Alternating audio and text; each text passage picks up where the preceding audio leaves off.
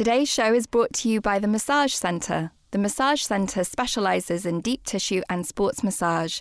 They are located in London near Turnham Green Tube Station. Call 0208 166 8958 to book your appointment.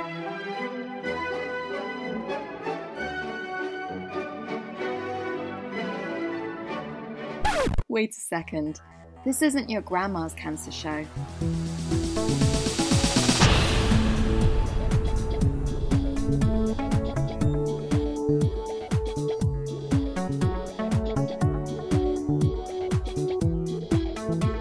Not your grandma's cancer show. Hi, I'm Tatum Durock, and this is not your grandma's cancer show. Today we are shh.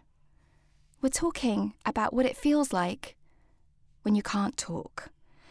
When it feels like you can't talk about your cancer, even though it seems like cancer is everywhere. It's on billboards, bus stops, TV, magazines. And yet, some of us who have it feel the pressure to not speak about it. We're going to be joined today by some great guests who are sharing their experiences, and we'll find out what they did when they were faced with that expectation. And we've got Anoushe Hussain joining us later in the show to talk about both how her age and her community were factors which made her feel like she couldn't discuss her diagnosis. But right now, beside me in the studio, I have Jalila Oyetunji and Precious Jason. Thank you so much for joining me today. Thank you. Thank you.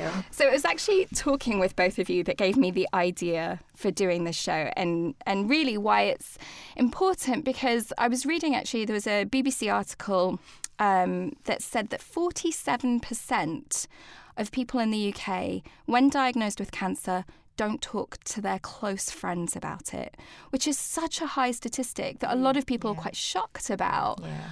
But both of you have experienced feeling that you shouldn't talk about it or feeling some kind of backlash when you do. Um, So, just starting with, with you, Jalila, um, tell me what was going on in your life when you were diagnosed? Um, I had I was ready to. I just been offered a job. I was I was really excited, and uh, I was about to go on summer holiday, and so it was good times, and things were looking good. And I was just waiting for this test. I found this lump, and I thought, oh, maybe it's just another scare because um, when I was 19, 20 years before, I had a benign lump taken out. So I thought, oh, maybe just another scare, but let's just have it checked out. So I went to my GP, and she said, well, um, I can feel something. It may not be serious, but I'd like you to go to the um, to the consultant in the hospital.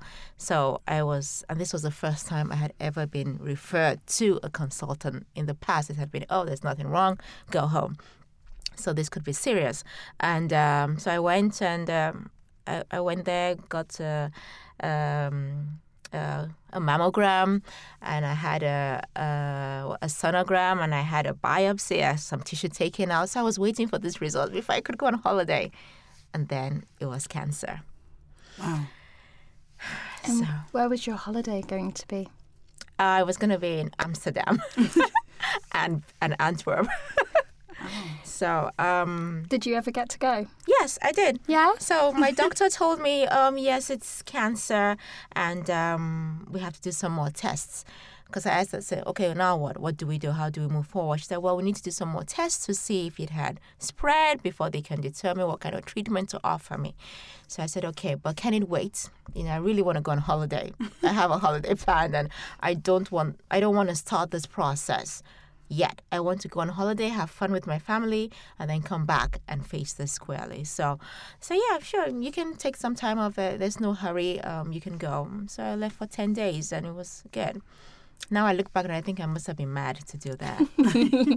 Well, I think there is a little bit of madness that sets in Yeah. when you hear that news. Yeah. Um, you know, it, it takes a while for it to really to sink in.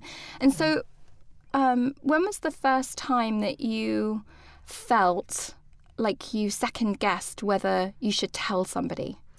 It was almost immediately. Um, I I called um, family members. I won't say who, but I called family members, and I was really ready to let people know, and at least my close family. I'm not talking about strangers or colleagues or people I hadn't seen in 20 years. These were family members, and two of them said, "Oh, don't tell anybody. Shh, mm. shh, shh. don't let anybody know. Don't say anything."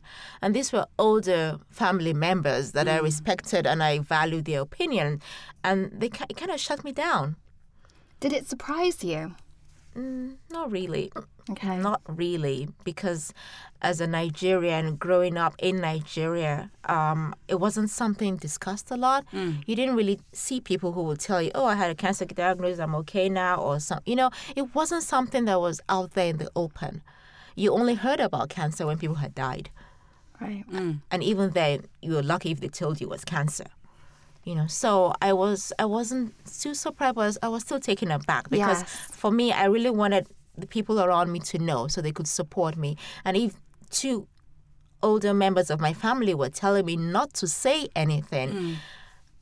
it kind of shut me up in a way that I I didn't see happening originally. So so I kind of held back. I mean, yeah. And I can see you nodding, Precious. so was that a similar? And how old were you, Precious, when you were diagnosed? Um, I was 33. Thirty-three. Yeah. Um, and was that a a similar thing for you? That it was almost immediate? Um, well, I I had been sick for a while, so I had lumps um, all over. My spleen was enlarged, but at, the time I didn't know that was my spleen. Um, and I had high fever, so I, I did go in to see my GP a few times, and he just said I was really stressed. And uh, I woke up one morning, um, rushed out to work, and I, I passed out glamorously at Hampstead Tube Station. And uh, next thing I know, I was in an ambulance, and next thing I know, I was told I had cancer. Um, so it was um, quite a shock to, to my system as well. And what what type of cancer? I had chronic myeloid leukemia. Apparently, it's the best kind of cancer to have. I don't know who comes up with these things. I was about to say. it? I, I don't. I don't think What? there's some kind of uh, grading hierarchy of I them. know I the mean, doctor said no. You have CML. It's you should be you should be happy. It's a good cancer. It's a good cancer. So you're one of the lucky ones. I thought I don't feel very lucky right now. because you've had really intensive treatment. I have. I have. I've had uh, chemo um, two lots. I've had radi- um, radiotherapy, and I had a stem cell transplant as well. So it's been pretty hardcore. yeah. Mm. And how did your family and friends respond? Um, well, when I um, when I um, fainted and, and got resuscitated, um, I did call my brother um, on on the way to to the hospital, and thankfully, you know, he came to hospital with his wife, and she was actually the one who found out my diagnosis before the doctors broke the news to me, and she's a pediatrician. Um, so I had I had both of them at the time. Um, but the main thing was when I when I was given the news by by one of the um, doctors from the hospital, we we sort of worked out who to tell and and in what in what order. Um, so we made a very short list, and I, I think I got to person number two. And the first thing was, oh, don't say anything don't tell people because it's not a good thing to it's not a good thing to say so yeah i got shut down pretty early as well Did you feel that in hearing that that they were trying to care about you in terms of, or was it that, like, what do you think were were their intentions with with saying that? That it would be easier for you if people didn't know, or it would be easier for other people not to hear about it. um, Both. I, I think being african being nigerian uh, i was also um, religious so something like cancers it's a big no-no it's you know you've failed you've done something wrong you've sinned against god. Uh, it's a stigma the family doesn't need you know all sorts of things. We, we're a funny lot. So would you say that shame is yeah there's a big shame thing. Don't say anything because it's it's like a last mechanism. We will come across as weak um, simply because one person is going through this cancer experience And how about your friends? I had a mixed bag. Um, so I, I, I did make the list, and I, I had some you know, long-term friends. You know, with I, I marked stars next to their names because they were guaranteed to support me. turned out they weren't very good at the supports thing. Um, so that was very hard. Um, telling them, expecting their support and not getting it was was quite tough. Um, the ones I didn't think would actually support me turned out to be wonderful. Um, so I've, I've made a lot of transitions in the last few years. I've had to drop a few people and pick up some more. Um, yeah, been scared doing it, but I'm I'm doing it. Yeah, and Jalila, how how did your friends react? Um, they were supportive. Well, I told, I had, I told family and a few friends at the beginning, and when I got better, I think when chemo was over, when I felt stronger, I told more people. Okay. But during chemo, when I had my mastectomy, I just, I um, I didn't I didn't want so many people to know. I only wanted my family, people who saw me, and also because I live in England, and most of my family and friends are all over the place, uh, America, Nigeria, Dubai. All over the world, and explaining to people over the phone that yes, I've had a cancer diagnosis, but I'm okay, I'm fine, I'm going through treatment. I mean, it just it doesn't sound right. Yeah. And so for me, I wanted to be at a place where I could actually feel right. Chemo was over, I was feeling stronger, mm-hmm. and I had the possibility of seeing them. I could travel, and for them to see me and say, "Oh, okay, you are fine." You know, and um, so I only told a few people at the beginning, and then once chemo was over, once I felt stronger, when I was able to travel, then I told more people, and you could tell in my voice that I was stronger. But with chemo, you feel like rubbish at the beginning, and you know, so it was just up and down. And it's not really there's not much fun telling somebody yeah uh, i have a cancer diagnosis but i'm okay but you sound like rubbish on the phone. And so, mm-hmm. Mm-hmm. so for me i think if my family had been here in england where they could see me if i mm-hmm. had grown up here in england and had my support here it would have been easier. But my family here in England, they knew all about it from the get go. I told them they were here for me, and you know they'd come see me and all that. So, mm. yeah, that's how I dealt with it. And I think for my family telling me not to tell people, it, I think it was a, it was both. They were both trying to protect me because they understood the um, the the cultural dynamics of cancer mm, in mm. Nigeria. It's not mm-hmm. something that fine, cancer is not to be celebrated, but it's also not something to be stigmatized for. But mm. culturally, we, we don't have the kind of support that you you can get here right now in England, for instance. I know it's not always been this way in England, but at least right now, I found it easier telling people in England.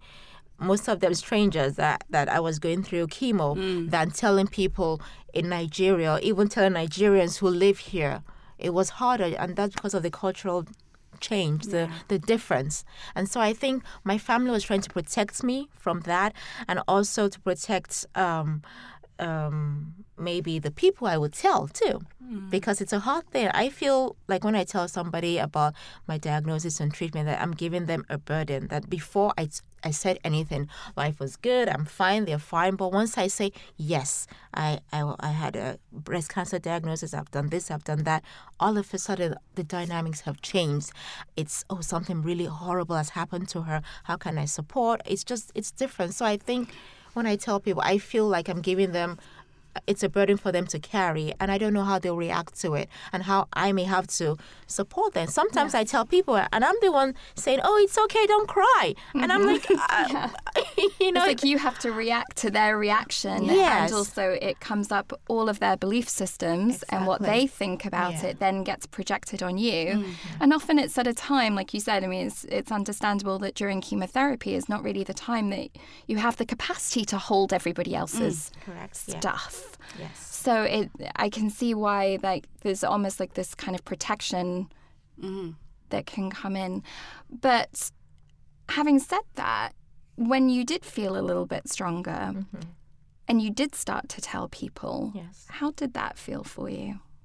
It was liberating, actually. Mm. I went to a, a mosque in East London. Um, the mosque is um, most of the worshippers there are Nigerians, and so um, this was the first time I had publicly outed myself. you know, and um, that was very hard. I it it took a, a lot to write my little speech, and I spoke with other um, um, cancer survivors around me. Some of them were Nigerians, and asked them their opinions. What would they say? What would they, you know, just to give to kind of give a a well-rounded view.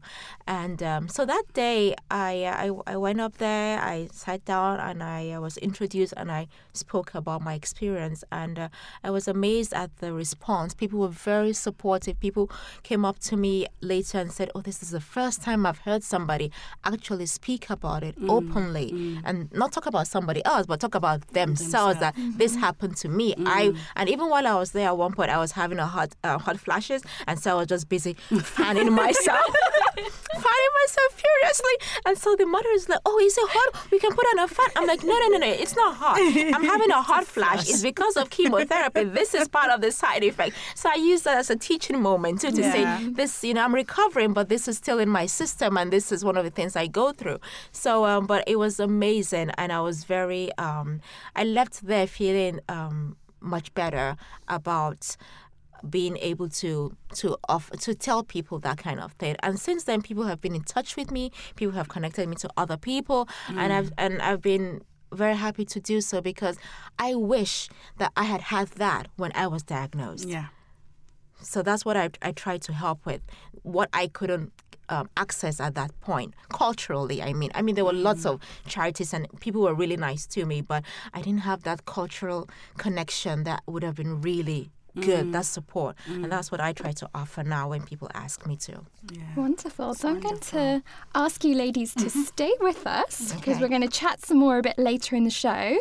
Um, but next up, we are talking with Anoushe Hussain, um, who has a really interesting um, story. She was diagnosed at just 23, and um, she's going to be joining us in just a moment.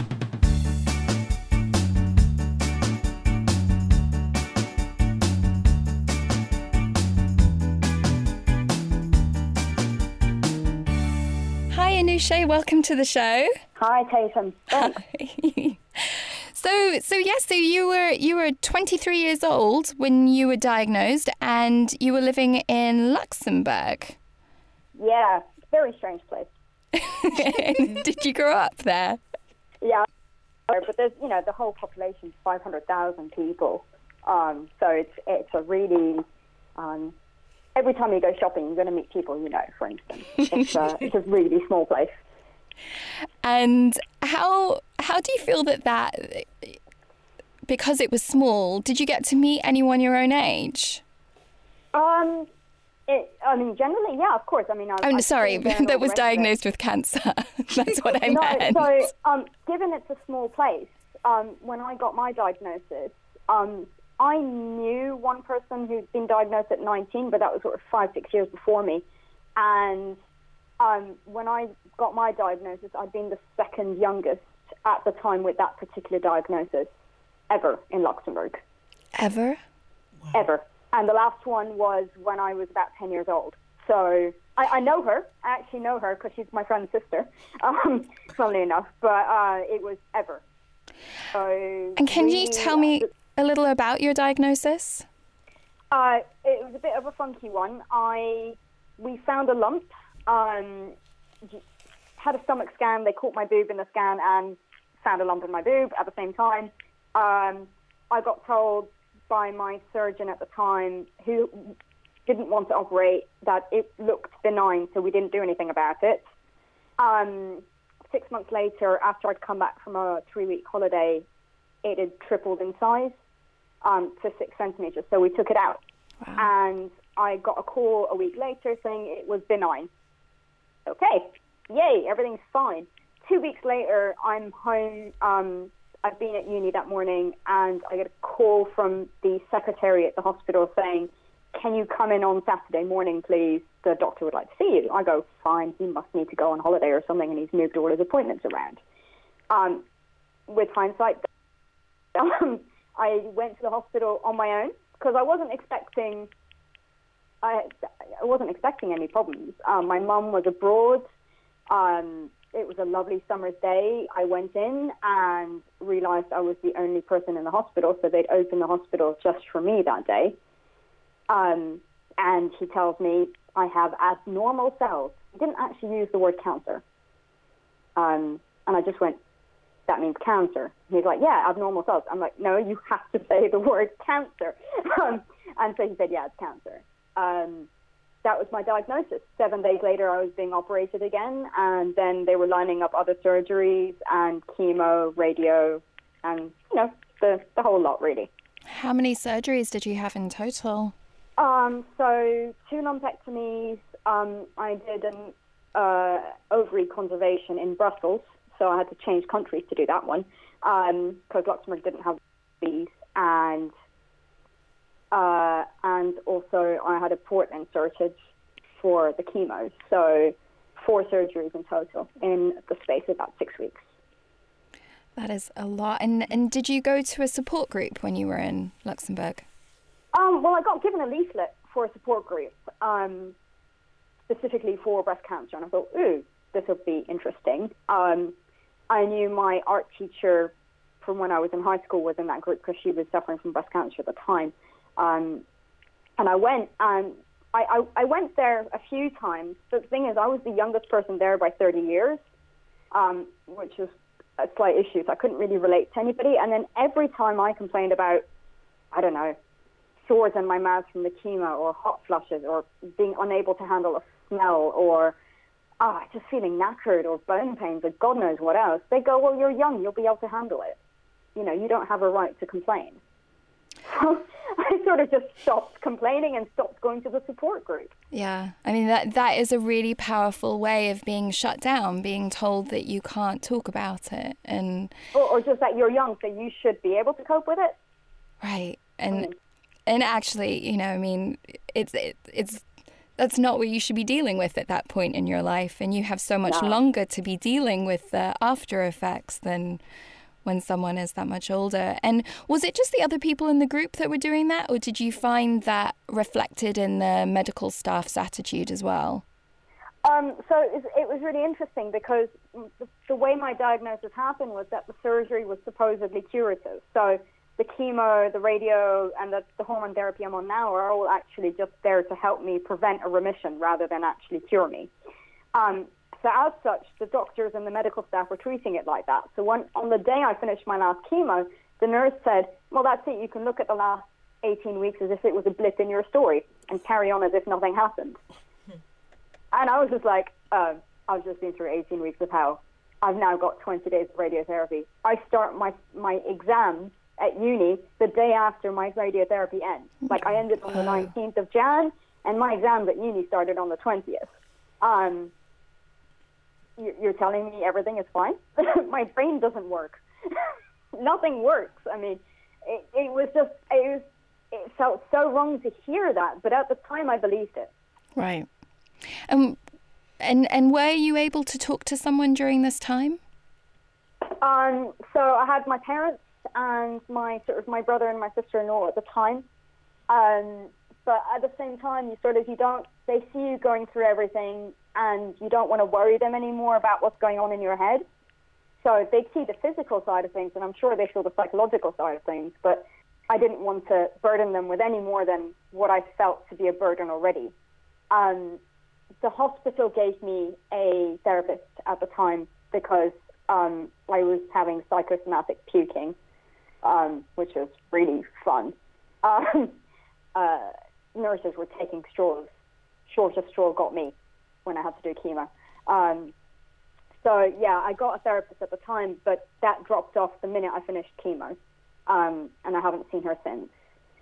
Um, and that's it. Uh, in terms of medical support, that was it. Um, I did contact uh, about four friends um, that I've known for 20 years, um, and they're still with me today. So they've seen me go through the process. They've seen me today. Um, and they, they stuck with it. I mean, the problem is that all my friends were living abroad at the time because we were all studying. So um, there was only sporadic contact with them. A lot of emails, which is lovely, but sporadic contact. And how was it within your your social circle and like your wider community? Yeah, so they have no idea. They still don't. Um, because I wear a headscarf, nobody noticed that my hair had fallen off. Um, I used to do makeup for my eyelashes and my eyebrows. Um, people had seen, obviously, I looked horrible, but nobody else. Um, and we never told anybody in the community in Luxembourg. Um, and in fact, not even in my wider family, not even in the UK, it's it's nobody knows. Um, And what were some of the reasons. Behind that?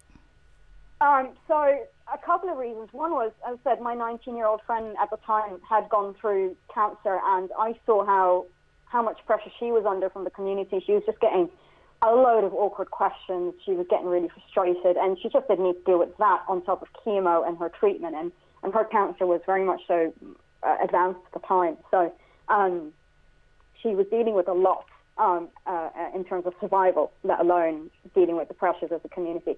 So I saw what she went through, and I just went, I don't want to go through that. I don't need to handle the community's expectations or need to answer the community's questions now while dealing with chemo. The other thing is, I was born missing one arm, so the community already sees me as somebody with a disability and overcoming a disability. So another health issue on top, you know, just you know, I I did, really didn't want their pity either because that's what I would have gotten. Is that You know, how you have been, felt? oh, poor her. Right, that you would have been sort of seen as having an additional disability. Is that how? Yeah, and then and then like Precious Precious said, you know, there's the religious factor as well. Culturally, you get something bad happening to you. You must have done something bad in the past, or somebody's, you know, God's trying to bring you to the right path, or it's an awakening, or you know, somebody somewhere has, you know, broken a mirror. You never know, but it's that type of stuff. Um, and you know, I really didn't need the religious judgment coming down from people. Um, it, you know, it, we were paranoid enough at home. You know, why did the cancer happen? Because there were no factors in my case, um, not genetics and nothing else. So, you know, I, I didn't really want people sort of going, "Oh gosh, something religious, religiously wrong must have happened Yeah. in the process."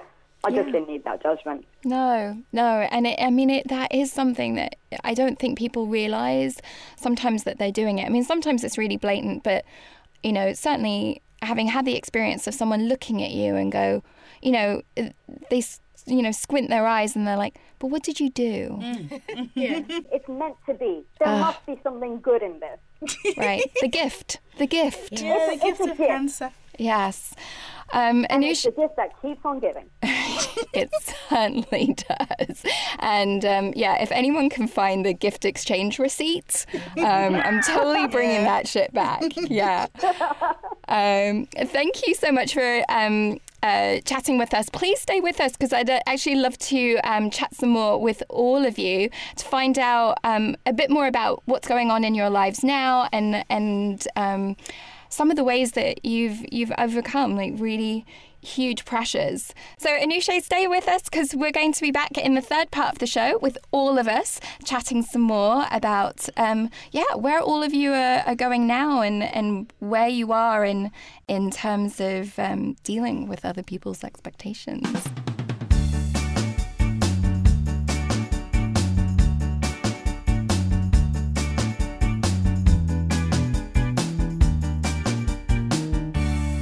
Welcome back. so um, we've got Anoushe on the line. We've got Jalila and Precious in the studio, and um, so um, Anoushe, in terms of you mentioned that a lot of people don't know. Is that something that's changing for you now? Um, yeah, so I'm at, um, next month will be my five years since diagnosis. So um, I've had time to my for my body to adapt, for myself to adapt. I've also moved to London. Um, I'm living on my own now, and when I moved, I got in contact with Shine because I sort of realized, ooh, cancer is still part of my life, but I don't actually have anybody new, really. Um, and that's when I realized actually um, I want to talk about it. Um, this doesn't need to be a secret anymore, and I can handle the dodgy questions or the dodgy judgments that might turn up. Um, two months ago, I came out at the office. So my line manager and some colleagues knew already that I'd had cancer because obviously I disappear for hospital appointments and things like that. So they need to know in terms of my working arrangements. But um, now 1,500 people at the office know, um, which was funky, uh, to say the least. Um, it's actually made the office space much more enjoyable. Um, and people are now coming to me uh, when they need to go find Shine, for instance, which is cool. um, So you feel that Uh, actually that experience of opening up to your colleagues has meant that you've been able to help other people? yeah, I can help other people. And then the other thing is, I'm five years down the line. I mean, uh, everybody's, I mean, trip through cancer is, is different, and everybody will have a different um, sort of time where they'll be at five years. Hopefully, they'll be at five years, ten years, whatever. But they can look at me and they can say, "Oh my gosh, she has a visible disability. She's had to deal with chronic health issues. She's managing with a full-time job." They can see me and they can say, "Actually, you know, sometimes it does turn out okay." Um, you know, and that they can see me and they can see that actually I'm now using cancer as something that I'm gaining strength from rather than seeing as yeah it's something absolutely horrible. But I, I'm using the silver lining like mad. And and I mean next year I'll be I'll be launching my own website in which I'll be coming out publicly that I had cancer. Um, I let a couple of people in my community know recently, and the reaction's been pretty amazing. Like Brilliant. amazing. I mean, uh, a, a friend of mine who we've been reasonably close, but not close enough to disclose this type of stuff. I let her know spontaneously three months ago. I don't know what came over me, because I, I, I never planned to tell her, and then all of a sudden, you know what? It's almost every two days of you know a phone call, exchanging health things, talking about stuff. She's helping me beta test my website now. I, it's, it's amazing. Uh, I never expected her to to to come out and support me like this. Oh, I'm so, so happy to hear that. Sounds like a really exciting time for you and a, a really big shift. And and so, was that experience of um, uh, meeting everyone at Shine? Did that did that help you on that on that trajectory? Yeah, it made me realise. As I said, when I moved to London, um, I was living with family to start with, and uh, I'd, I'd moved to London sort some sort of turbulent time, so I was really just focused on getting through my new job and, and just focusing on settling in the new country, frankly. Um, that cancer wasn't really, cancer was back to just being talked about at the GP's office and the various medical professions, professionals I needed to talk about. And then I realised actually, you've got the medical side of cancer, fine, but you've also got the sort of the emotional impacts and the, the, the, the, the, the psychological impact. And meeting people at Shine in particular, I got to meet other people who, who just get it. I mean, we haven't had the same cancer, fair enough, and we haven't had the same experiences in life. Okay, but we all get it. Yeah. Um, and, and that has been a godsend in the last two and a half years to have found Shine. Because at least I know on a day where I'm completely freaking out and I have nobody else to talk to, I can go on the forum and freak out. it's brilliant, and I can I can see Precious nodding beside me. Was was Shine a turning point for you as well? Oh, absolutely. Um, I think the guys who make up Shine are, are just the best people in the world. Um, we don't choose we, we don't choose cancer, but it, it's. I think Shine has just given me that community, that tribe of just really, really amazing, courageous people, and I am so glad um, I found them, and I'm so proud to be a Shiny. Aw. And and you also have um, changed your career now. So you are a businesswoman running a Yeah. line of skincare products for um, spe- specifically designed for cancer patients. Yes. And how's that experience been for you to use yours in order to reach out to others? Um, well, I, I'm thankful for it because I had to come out. I had to tell people I had cancer when I started the business. Um, it, it has been fantastic because I, I've been able to hide behind the business and shout about cancer. Um, it's been a great experience. Uh, I've also been able to do something wonderful. I think the big thing for me when I was working as a lawyer was to do something meaningful with my life. I didn't feel I was doing anything meaningful in a law firm.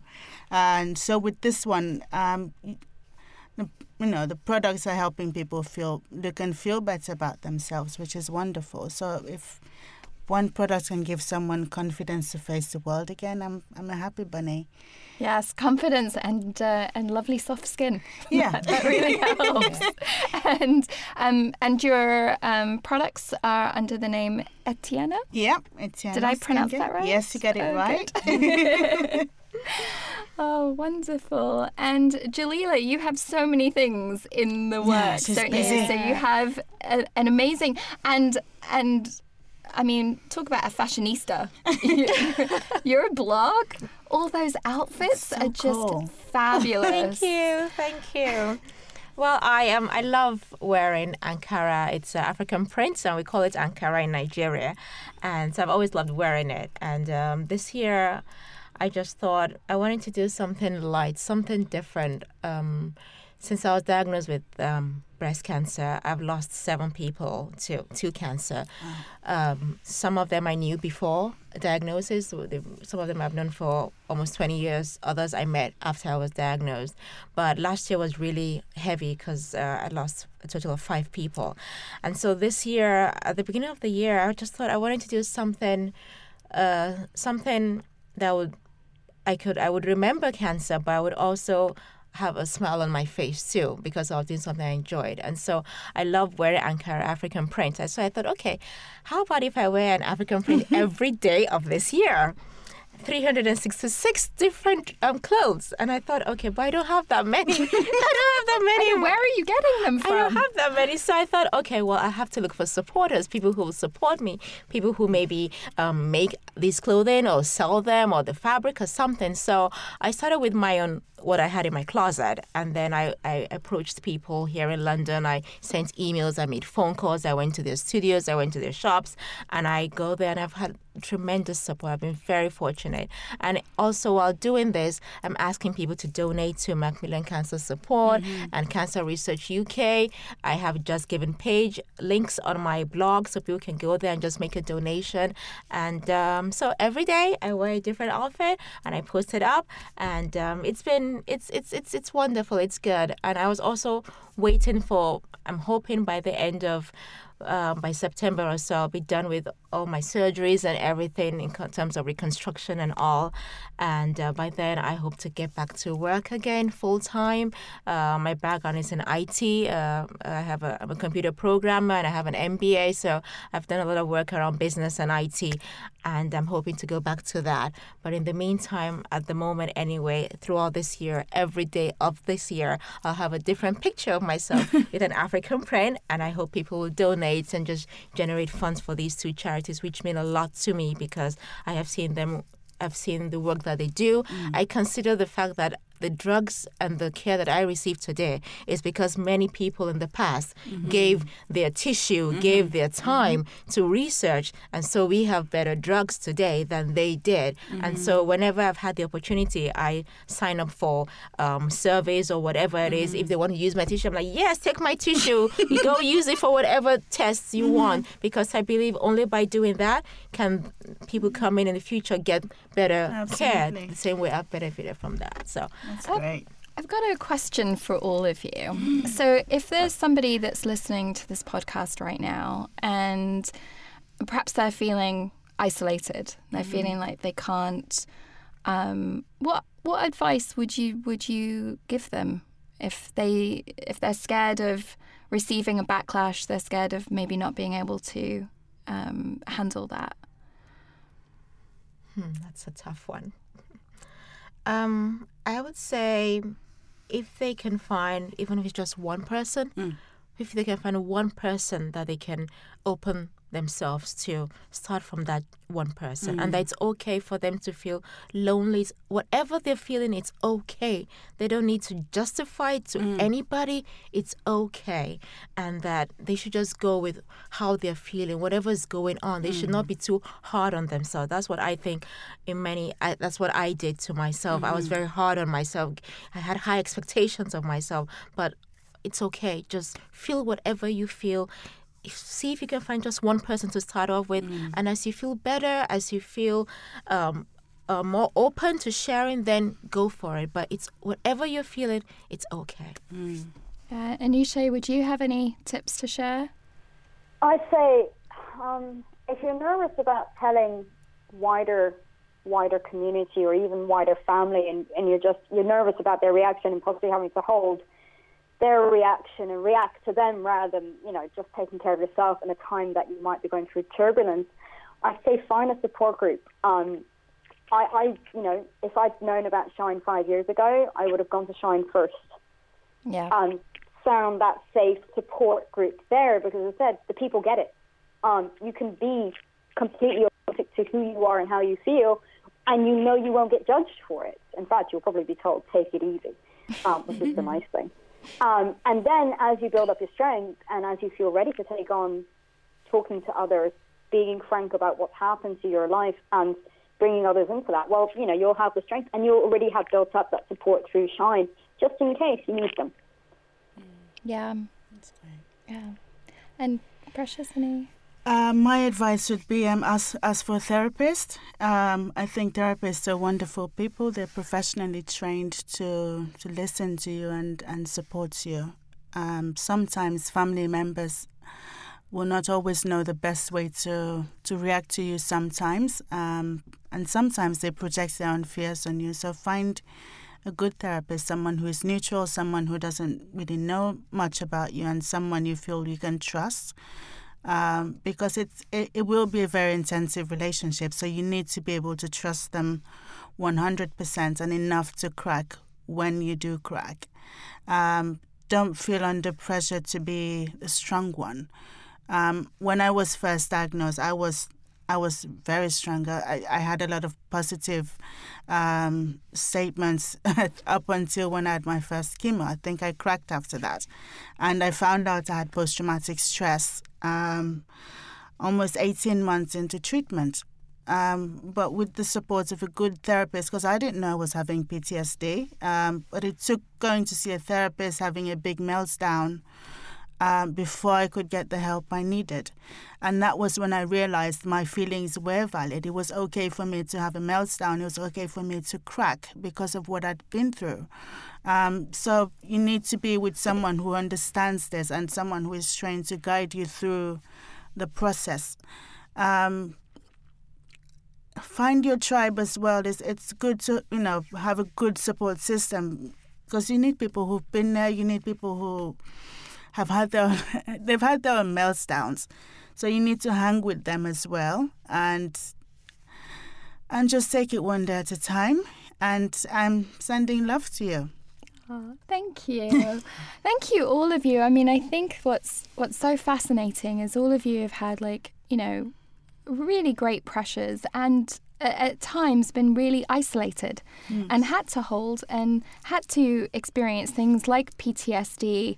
And so, you know, if you are out there at the, at, at the beginning of this journey, sometimes hearing about people that also then go on to do amazing things can kind of seem a bit um, intimidating. But that's the thing is to go in your own space. Mm. Like you only get there, you know, it's one little one step at a time. Mm. So, you know, even if you are feeling really isolated, really depressed, have PTSD, it doesn't mean that, you know, at some point in the future, after getting the support, after getting the care um, that you need, that, you know, things may change in the road ahead. So, mm. thank you so much for all of you for sharing your stories thank, with thank us. Thank you for having us. And I hope um, to have you back on the show at some point in the future, and we'll be chatting about something else. I did notice that we were talking about not talking, and we had a lot to say on yeah, that subject. Yeah, a lot of talking. yes. Yeah. So we couldn't do this show alone. So our music um, was done by Lauren Costy, our logo design by Lizzie Doe. We record at radio facilities, and the show is produced by Shine Cancer Support. And today's show sponsors are the Massage Centre. Till next time, see you later.